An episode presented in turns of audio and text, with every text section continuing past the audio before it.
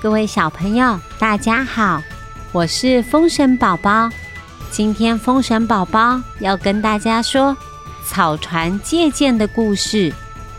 说故事之前，我们的特别来宾小牛瓜要跟大家说说话。我是小牛瓜，羊最棒，感谢语文。鱼鳍树灯，维尼小花妈，聪明妈，保卫组的赞助，谢谢大家。希望各位小朋友喜欢。谢谢各位听故事的大朋友、小朋友。风神宝宝今年的暑假。我们要在台湾戏曲中心大表演厅上演《我的封神宝宝与封神宝宝》。如果有一天突然出现一个跟你长得一模一样的人，而且他比你更乖、更听妈妈的话，妈妈好像很喜欢他，到底该怎么办呢？欢迎大家。进到剧场来，跟风神宝宝一起玩耍，一起听故事哦。那今天的草船借箭要开始喽。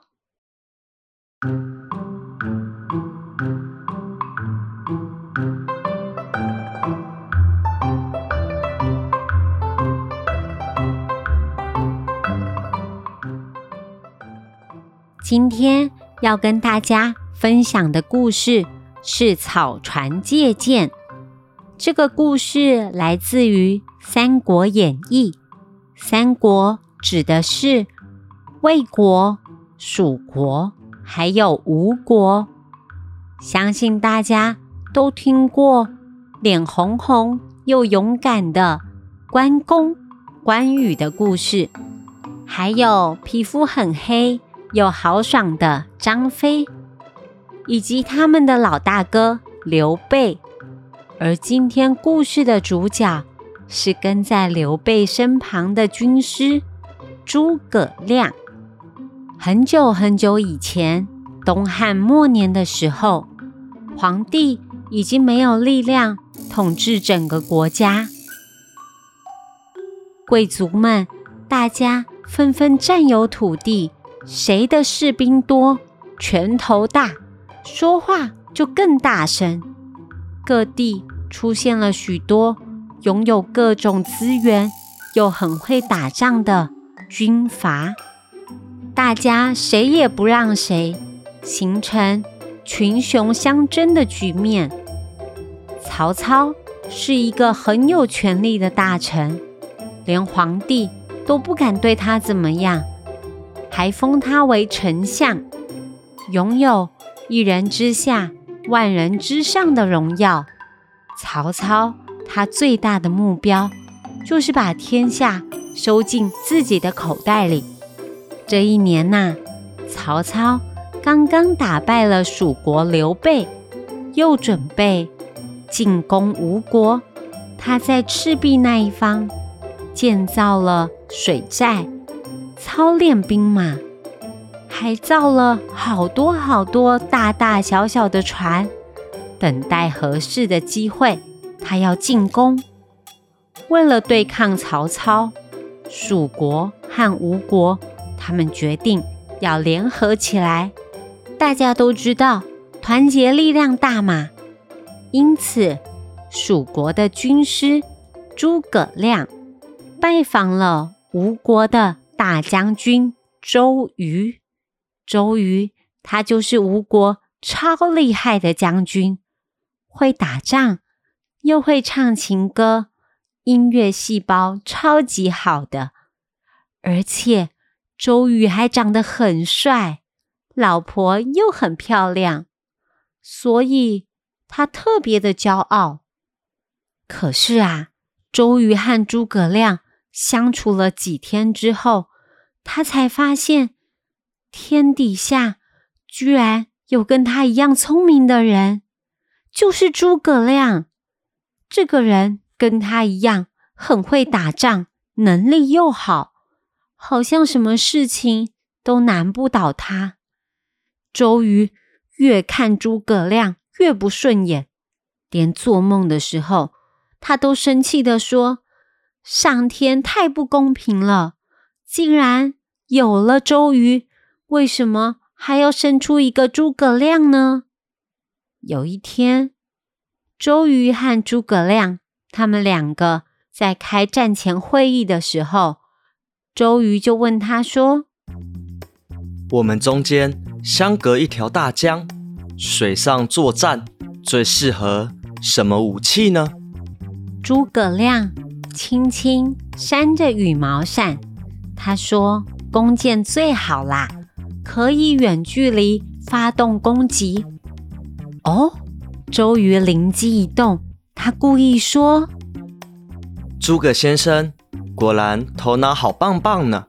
可是我们军营里面目前箭矢短缺，还得麻烦诸葛先生亲自监督制造。应该不用太多，只要十万支就够了。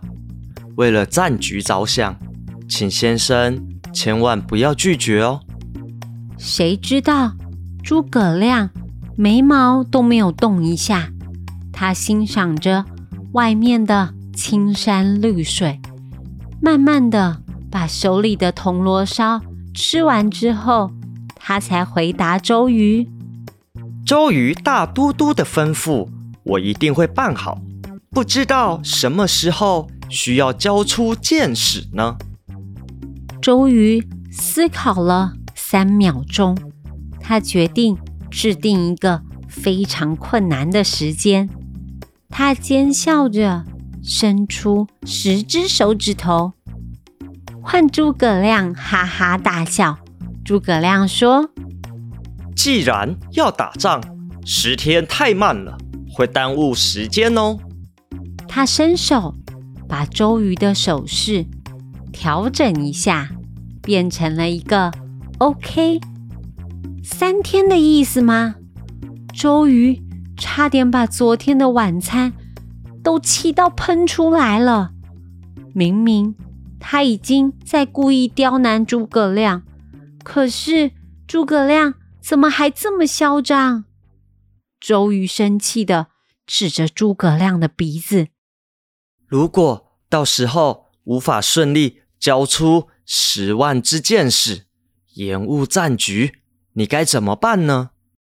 诸葛亮拱拱手：“如果交不出来，我就随便大都督处理，看是要清蒸、红烧，还是要窑烤，都可以。”冲着这一句承诺，周瑜。偷偷把工匠通通叫过来，特别叮咛他们：诸葛亮如果要叫他们做剑的话，一律都说缺货；诸葛亮如果想要招募工人，一律都说没人。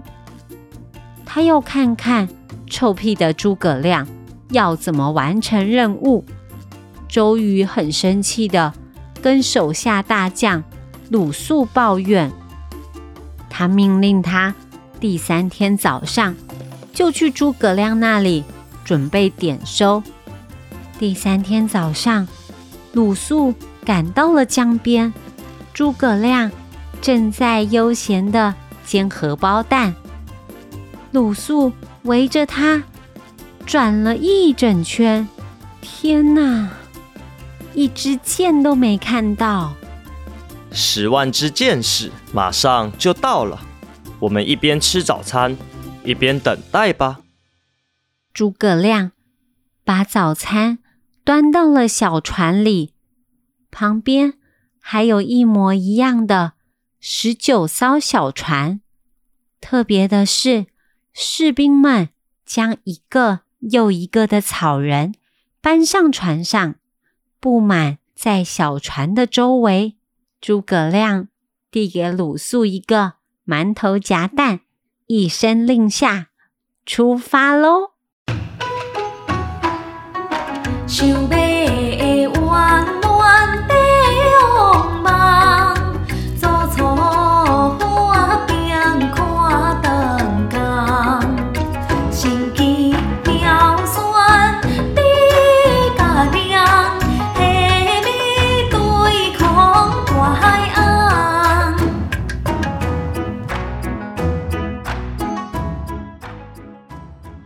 好啦，今天的故事先说到这里。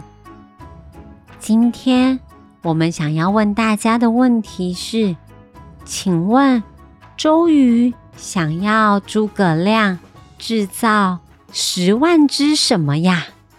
很简单吧？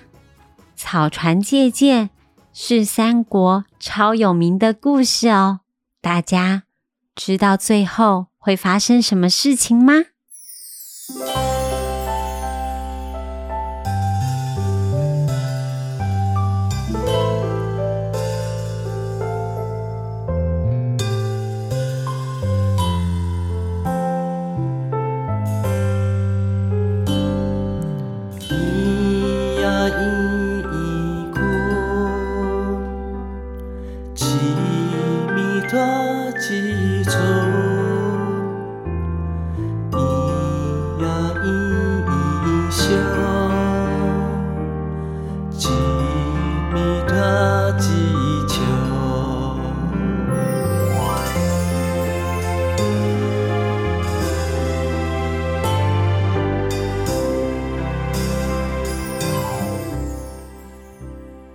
今天最后，封神宝宝要教大家的台语是包子、馒头、薄啊、馒头、包子、薄啊、馒头、馒头。你有吃过包子和馒头吗？小牛瓜的哥哥。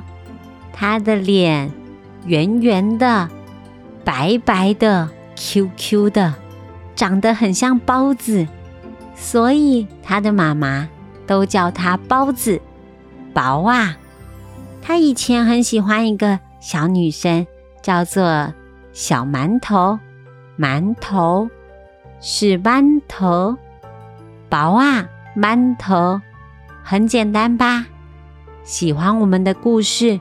欢迎给我们五星评价，也可以到封神宝宝儿童剧团粉丝专业留言给我们，告诉我们你还想听什么故事哦。那我们下次见，拜拜。